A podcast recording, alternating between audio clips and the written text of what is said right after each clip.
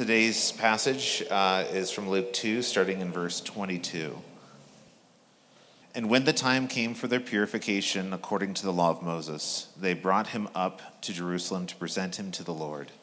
As it is written in the law of the Lord, every male who first opens the womb shall be called holy to the Lord, and to offer a sacrifice according to what is said in the law of the Lord a pair of turtle doves or two young pigeons. Now there was a man in Jerusalem whose name was Simeon. And this man was righteous and devout, waiting for the consolation of Israel, and the Holy Spirit was upon him. And it had been revealed to him by the Holy Spirit that he would not see death before he had seen the Lord's Christ. And he came into the Spirit, in, came in the Spirit into the temple. And when the parents brought the child Jesus to do for him according to the custom of the law, he took him up in his arms and blessed God and said, Lord, now you are letting your servant depart in peace according to your word. For my eyes have seen your salvation, that you have prepared in the presence of all peoples a light for revelation to the Gentiles and for glory to your people Israel. And his father and his mother marveled at what was said about him. And Simeon blessed them and said to Mary, his mother, Behold, this child is appointed for the fall and rising of many in Israel, and for a sign that is opposed, and a sword will pierce through your own soul also, so that, the, so that thoughts from many hearts may be revealed. This is the word of the Lord. Good morning. If you're visiting with us this morning, I'm Richard, one of the elders here at Grace City. I preach occasionally, but mostly lead our worship ministry, so you usually see me over there with a guitar. Um, this morning, I'm excited to look with you at one of my favorite passages in Scripture. But before we do, let's pray and ask God's blessing on our time in His Word. Father, as we look into your Word this morning, would you meet us and teach us? As we look at the lives of those who followed you before us, would you inspire us to love you more and follow you more closely? In Jesus' name, amen. So, we're in the season of the church year known as Advent, which, as we've discussed in previous weeks, is a time of preparation for uh, celebrating Christmas well. We want to prepare ourselves to celebrate the birth of our Savior, Jesus Christ. And to do that, we remember what it was like to be waiting before he came for the first time. We put ourselves in the shoes of the people who were waiting for the Messiah 2,000 years ago, the first time he came. And that also helps remind us that we're still waiting, like we sang this morning, for Jesus to come again and make all things right once and for all. Each week during Advent this year, we're looking at a particular character in the Christmas story and examining how they waited in order to see what God would teach us about our own waiting whether that's something big like waiting for Jesus to return, or perhaps waiting for God to act in some smaller way in our lives. The last two weeks, um, Matt walked us through the lives of Mary and Joseph and how they waited. This week, we're turning our attention to Simeon. And Simeon is a character that doesn't normally get included in the Christmas story because he doesn't actually meet Jesus until Jesus is uh, a little over a month old. So sometimes he comes up a week or two later if you've got a church that's following through the whole story, like into January. Um, but you don't usually hear about him at Christmas. It's just after the Christmas story. But he was still very much waiting for a Savior to come. And I believe we can learn a lot for our lives from this account of Simeon. Uh, not to mention the, the passage in Luke that Paul read for us today with the story about Simeon and the bit about um, Anna that comes right after it in the story is such a beautiful and dense passage. It's actually, out of all the narrative in all of Scripture, it's been probably my favorite for years and years. And so I'm excited to look into it today with you. So, first off, let's look at the context.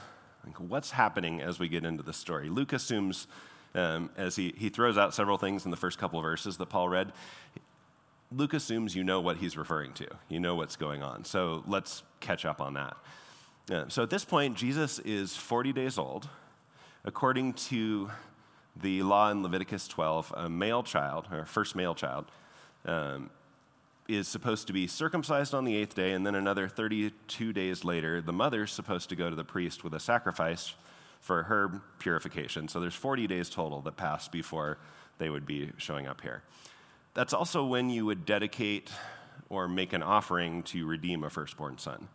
So Luke is referring to two things there.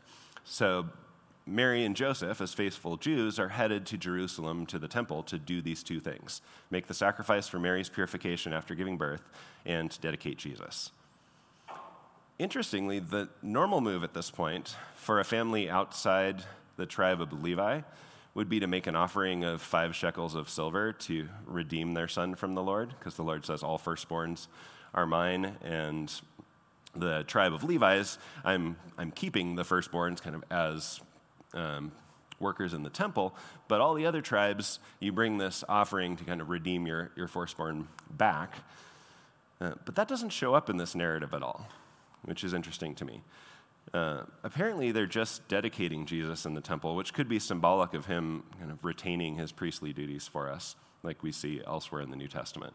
So it's just like an interesting detail. The, the word redeem isn't used there, but that's what you'd expect, and that sacrifice never seems to happen. Um, you do see other examples, like um, when Hannah dedicates Samuel at the beginning of Samuel, where um, that offering isn't made and that Samuel ends up in service as a prophet uh, for God. Luke also notes that Joseph and Mary are bringing two birds for Mary's sacrifice. The original sacrifice mandated in Levit- Leviticus 12 for purification after the birth of a child is a lamb and a pigeon or turtle dove. But then there's this little provision at the end that if the mother can't afford a lamb, she can do two birds instead. And Luke doesn't make a big deal out of this, but I think it underscores the humility of Jesus' identification with humanity. Because he was born into an ordinary, non wealthy family, one that, in this case, couldn't afford the kind of standard larger sacrifice this trip for them up to Jerusalem would have been a big deal. They weren't just kind of popping into the temple between running other errands, like you know you might do here with your church downtown. It's just kind of on the way to something else, and it's it's what we do. In this case, it would have taken about a week on foot to get from Nazareth, where they lived, up to Jerusalem, and then of course a week to get back when they're done. So this is a big trip. It's not in this story, but based on other accounts of things happening in the temple courts, we can assume it was quite crowded and busy with probably hundreds of people doing various things, lots of things happening at once. So when you read about this, don't picture like a baby dedication here where everybody's focused on the same thing and there's like one baby up front and it's all super orderly and clear uh, what's happening at that moment. Mary and Jesus are not the center of attention for most people. No one's really paying any attention to them at all, except maybe the priest who's receiving their sacrifice, and one other person, the subject of today's message. So in verse 25, Luke introduces us to a new character, Simeon. And today we're going to see that Simeon's waiting is saturated in Scripture and the Holy Spirit. It's saturated in Scripture and in the Holy Spirit. And the big encouragement here, and the core theme for us today, is that what Simeon had in part, God has made available to us much more fully for our life and for our waiting. Luke introduces Simeon with three facts about him right away. First off, Luke says that he's a righteous and devout man. Like Joseph, whom we looked at last week, Simeon was actively doing what he knew to be right as he waited. Righteous suggests pursuing moral purity, and devout suggests faithful worship. So he's kind of doing the right thing, maybe towards other people, following the law, doing the right thing towards God, worshiping and praying and sacrificing. And basically, Luke is calling out Simeon here as an exemplary Jewish man. He's just saying he's, he's a good guy, he's trying to follow God. Second, Simeon, according to Luke, is, quote, waiting for the consolation of Israel waiting for the consolation of Israel, which is a way to say waiting for the Messiah. The idea of the Messiah or Savior coming and bringing comfort and consolation to Israel shows up over and over again in prophecy, particularly throughout Isaiah. So Luke is giving us this little hint that Simeon knows about these prophecies and is waiting for them to be fulfilled. And the Greek word that Luke uses that's translated waiting here is one that has a connotation of waiting expectantly, eagerly. Um, I think it's literally um, ready to receive to oneself. And it's kind of the same word you would use when you're excitedly welcoming in a guest into your house. And in classical Greek, it shows up in that use a whole lot more than as waiting. So this is kind of a metaphor for he's waiting so much he just can't wait, you know. Third, Luke says Simeon has the Holy Spirit upon him. This is particularly significant for Luke to call out because at that time it was a special, unusual thing for a believer to have the Holy Spirit. And it was a temporary gift that could come and go. You get a hint at this in Psalm 51 when David prays, Take not your Holy Spirit from me. So Luke is saying that God is particularly present in and with Simeon. The Holy Spirit is a major player in this story. So let's talk a bit about who the Holy Spirit is. From Scripture and from the tradition of the church interpreting Scripture over the centuries, especially as captured in the major creeds like the Apostles' Creed and Nicene Creed, we as a church believe that God is one God, eternally existing in three persons the Father, Son, and the Holy Spirit. This becomes particularly clear in the New Testament, where the Son, Jesus, becomes incarnate as a man, which is what we celebrate on Christmas. And Jesus talks explicitly about the Father and the Spirit. But you see all three persons of the Trinity throughout the whole Bible. Of once Jesus sort of makes it clear, you look back, you see that throughout. So we see from Scripture and from church tradition that the Holy Spirit is fully God with the Father and the Son. But what does he do? What's his unique role? Well, in the Bible, the Holy Spirit does several things He empowers, He purifies, He reveals. Let's look briefly at each of those, and then we'll see how this shows up in Simeon and then in us. Uh, number one, the Holy Spirit empowers. Throughout the Bible, we see the Spirit credited with giving and sustaining life in all creatures, all the way back to the beginning of Genesis. And then all over the Bible, both in the Old and New Testament, we see the Holy Spirit empowering people for service in particular ways. For example, when David was anointed to be king, 1 Samuel says in 1 Samuel 16, the Spirit of the Lord rushed upon David from that day forward. And in the New Testament, Jesus re- promised to his disciples before he ascended to heaven in Acts 1 8, You will receive power from the, when the Holy Spirit has come upon you and you will be my witnesses in Jerusalem and all Judea and Samaria to the end of the earth. And in Acts, the early church does miracles and preaches boldly despite a lot of persecution. And why does that happen? The Bible tells us they were empowered by the Spirit. So that's the first one. The Spirit empowers. Second thing the Holy Spirit does in believers is He purifies. Not a coincidence, holy is in His name. Um, the New Testament emphasizes over and over again that the various ways uh, we can overcome sin, quote, by the Spirit. And all the positive qualities we want to have, all the things that could be in us that reflect God's character, like love, joy, peace, patience, kindness, goodness, faithfulness, gentleness, and self control. The Apostle Paul calls these the fruit of the Spirit. So the Spirit helps us put sin to death, and the Spirit produces good fruits in us in the place of sin. Third, the Holy Spirit reveals. In the Bible, the prophets and apostles speak truth about God under inspiration from the Holy Spirit. In the Old Testament prophets, you'll see phrases like, the Spirit came upon so and so, and they prophesied. The Apostle Peter says in 2 Peter 1, quote, um, No prophecy was ever produced by the will of man, but men spoke from God as they were carried along by the Holy Spirit. And Jesus promises his disciples in John 16, when the Spirit comes, Jesus says, he will guide you into all truth. It's not just prophecy or revelation that'll become scripture that the Holy Spirit reveals, though. We see many examples of the Spirit giving particular guidance and direction to individuals in particular circumstances. Uh, and we're going to see that in this story. Uh, we also see the Spirit giving believers assurance which I think is really encouraging. Romans 8:16, the Holy Spirit bears witness with our spirits that we are children of God. So we'll come back to our relationship with the Holy Spirit as Christians in a moment. But for now, with that background, let's turn our attention back to Simeon and see where these things show up in the story. So, right away in verse 26, we see the Holy Spirit, Holy Spirit doing what we just talked about. It says, It had been revealed to Simeon by the Holy Spirit that he would not see death before he had seen the Lord's Christ, or Messiah. Christ is the Greek word, Messiah is the Hebrew word. In other words, God revealed to Simeon something. He said, revealed something like, You know that consolation of Israel that you've been eagerly waiting for? You're going to get to see those prophecies come true before you die, which is an amazing promise. Can you imagine that? Such a beautiful gift. The Jews hadn't had a prophet for over 300 years.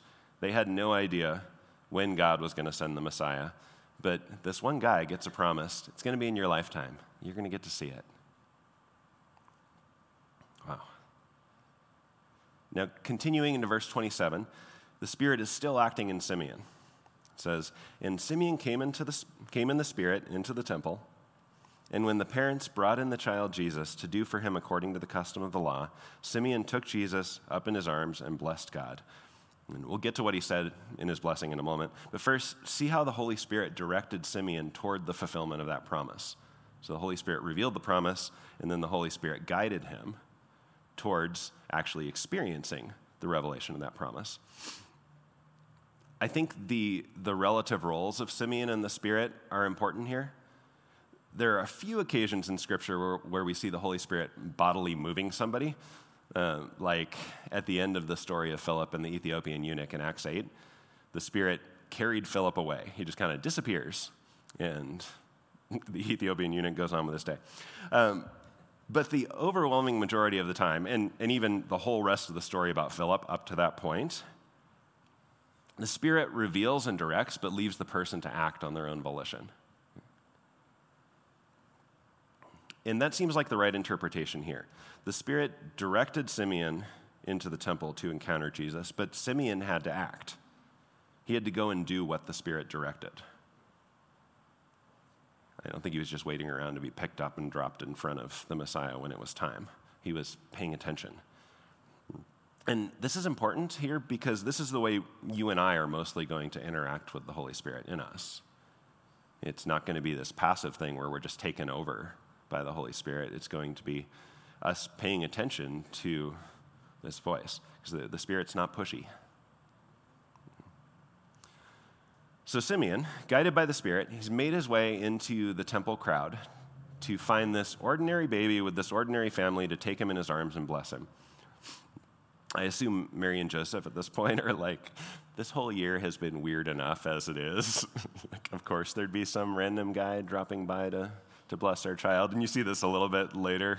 I think it's like verse 32. And they marveled at what was being said about him. Um, but at this point, it's probably just happening one thing after another, like virgin birth and everything after that feels less surprising.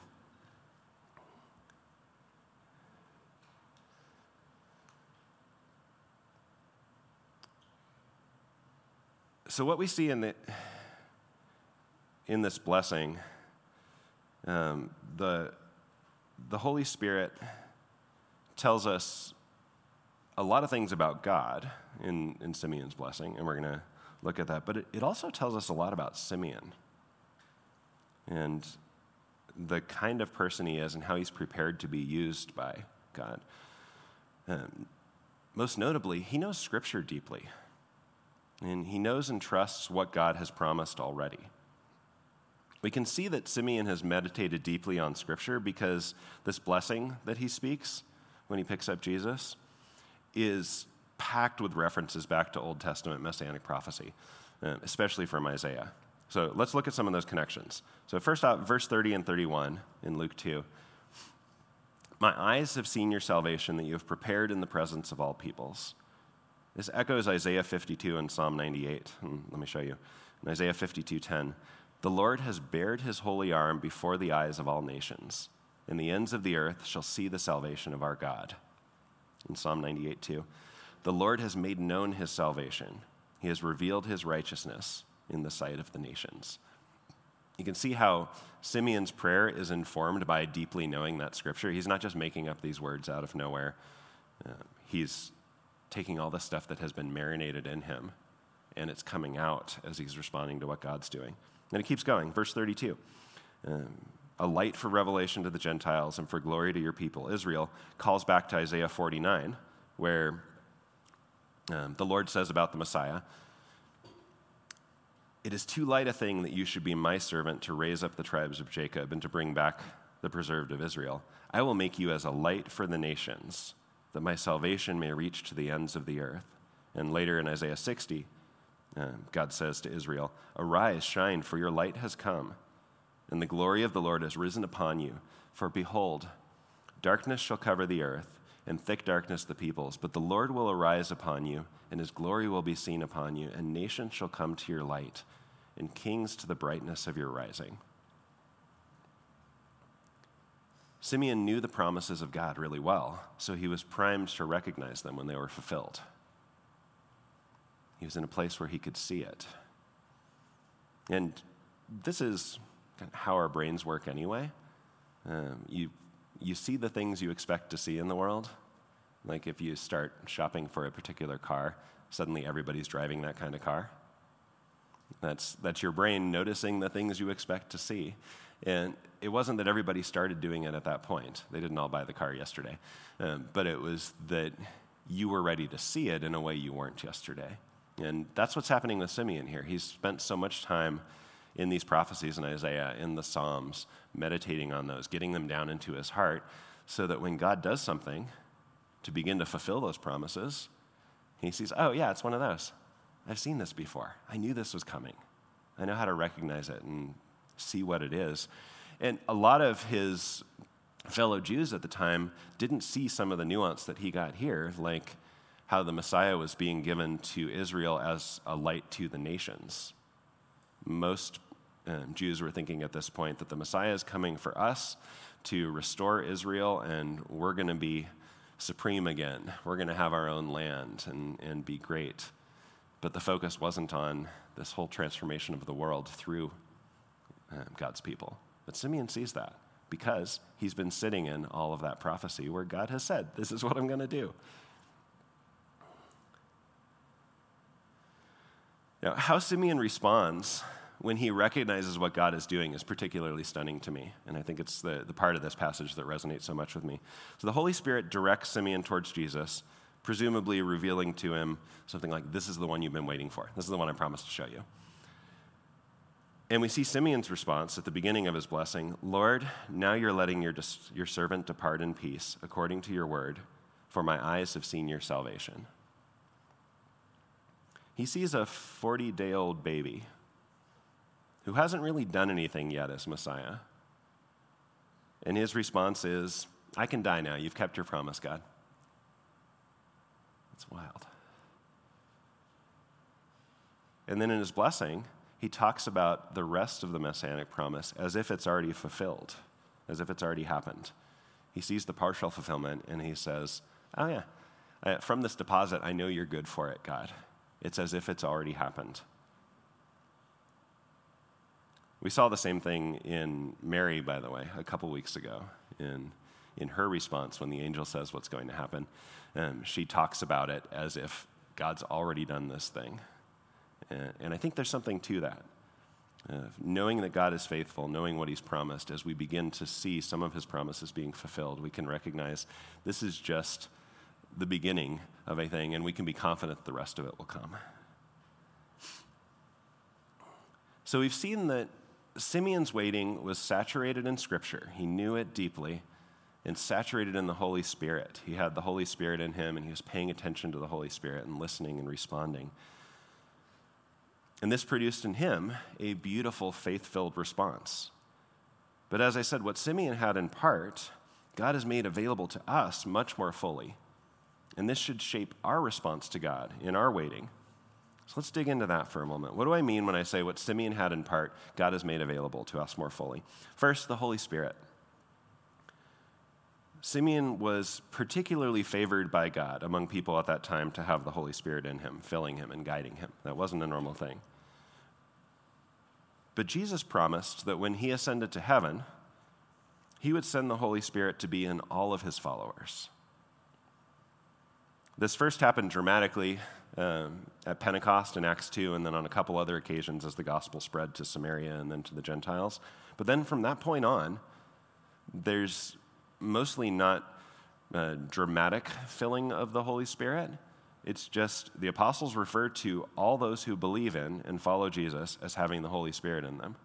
It's treated as the Holy Spirit has come on the church, and now it's, he's here. For example, 1 Corinthians 3. The Apostle Paul calls out the Corinthian believers for divisions and immaturity. So he's not holding them up as exemplary examples of being a good church. And then he says, Do you not know that you are God's temple and that God's Spirit dwells in you? He's not singling out the best, most exemplary Christians in Corinth and say, You've got the Holy Spirit because God favors you or you've had some special experience. He's talking to the whole congregation, a pretty messed up congregation based on Paul's letters to them. But he assumes all of them have the Holy Spirit simply because they believed in Jesus. So you and I can have confidence as believers, whatever our spiritual, spiritual maturity or our level of personal holiness on any particular day, we can have confidence that we have the Holy Spirit in us, like Simeon did. And therefore, we can depend on the Holy Spirit to do the things that He does, to empower us, to reveal the truth about God to us, and truth about ourselves, and to purify us and produce in us that fruit of the Spirit. If you read passages like today's in Luke 2 and wish God would guide you like that, or if you read the fruits of the Spirit in Galatians and wish you had more love, joy, peace, patience in your life, you can trust the Holy Spirit for those things. He's not pushy. It's on us to pay attention to his guidance and to allow him to transform us from the inside out. But he's in us, and those are the things he does if we'll allow him to do it. Uh, I think there's, there's this kind of collaboration like you see with Simeon. Like sometimes we think of that as I just need to get out of the way for God to do what he's doing. Um, but Simeon's not being passive like that with the Holy Spirit. Um, it's not I need to get out of the way, I need to come uh, alongside, or I need to do what the Spirit wants me to do. I need to participate in it. Uh, so for things like um, our purification, like putting to death sin in our lives and um, seeing the fruit of the Spirit. Um, it is a, a thing the Spirit does, and it's a thing the Spirit does with our active participation. Likewise, Simeon gets that guidance to go to the temple. It's a thing the Spirit does in him, and um, it's a thing that the Spirit does with his active participation. So, this is this active participation in what the Spirit wants to do, not just passive, get out of the way. So we can have confidence that we have the Spirit and that the Spirit will work in us. Um, there are examples and there's kind of language around um, being filled with the Spirit in the New Testament, which seems to refer to particular times where the Spirit acts a lot in or through a person, and we're even encouraged to pray for that kind of thing. Um, so you can have the Spirit and you can sort of be filled more with the Spirit, and I think that's something to pray for and, and seek. Say, God, I want more of your presence in me and more of you acting in and through me. But you can always have confidence if you follow Jesus, the Holy Spirit is in you and will be doing these, these things empowering, revealing, purifying. We also have more scripture than Simeon had in his waiting. He had the Old Testament prophecies about the Messiah, we have the New Testament fulfillment and application of those. At least many of them. There are some that remain unfulfilled that we look forward to. But we have a more complete and clear revelation of what God is doing in His creation. And this gives us a better understanding of the promises from God that we can depend on, and it gives us greater confidence in the fulfillment of those promises. If one of my sons says he's going to complete a half dozen chores and hasn't started any of them, I have some confidence because I trust him.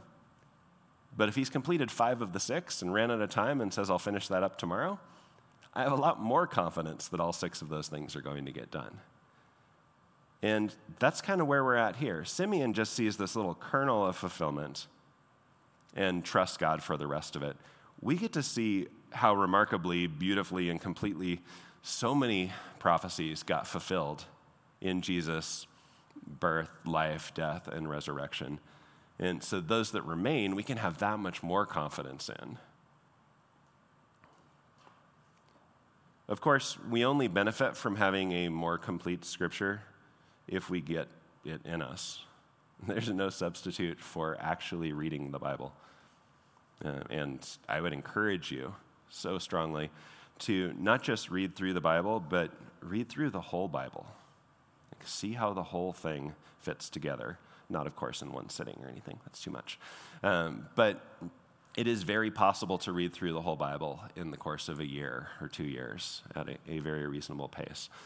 Um, so find a reading plan and see how the whole story hangs together, how God makes a promise and fulfills his promise. And that will build in you that faith and confidence that the promises that you need him to fulfill in, in your life, he will, because that's who he is and that's what he does. Uh, so be in the word every day and be in all of it regularly so that you see everything God wants you to see about him and about you. And if that's something you want help getting started with, um, talk with you know, any of your elders and deacons here, like me or Matt or um, gospel community leaders. We'd love to help you do that because it prepares you to wait like Simeon and to see what God is doing in your life, which is rarely going to be the complete and dramatic fulfillment of everything God said He would do. That'll happen in the end. But we're in this in between where we get little bits and pieces. And the more we have the word in us, the more we can see what God is doing and respond to it in faith. So may we as Grace City be a people who, like Simeon, are saturated in the Holy Spirit and the Word of God as we wait on God to do what He has promised to do. He's already given us the gifts of His Spirit and the Bible. Let's receive and live, receive those and live lives shaped by those gifts.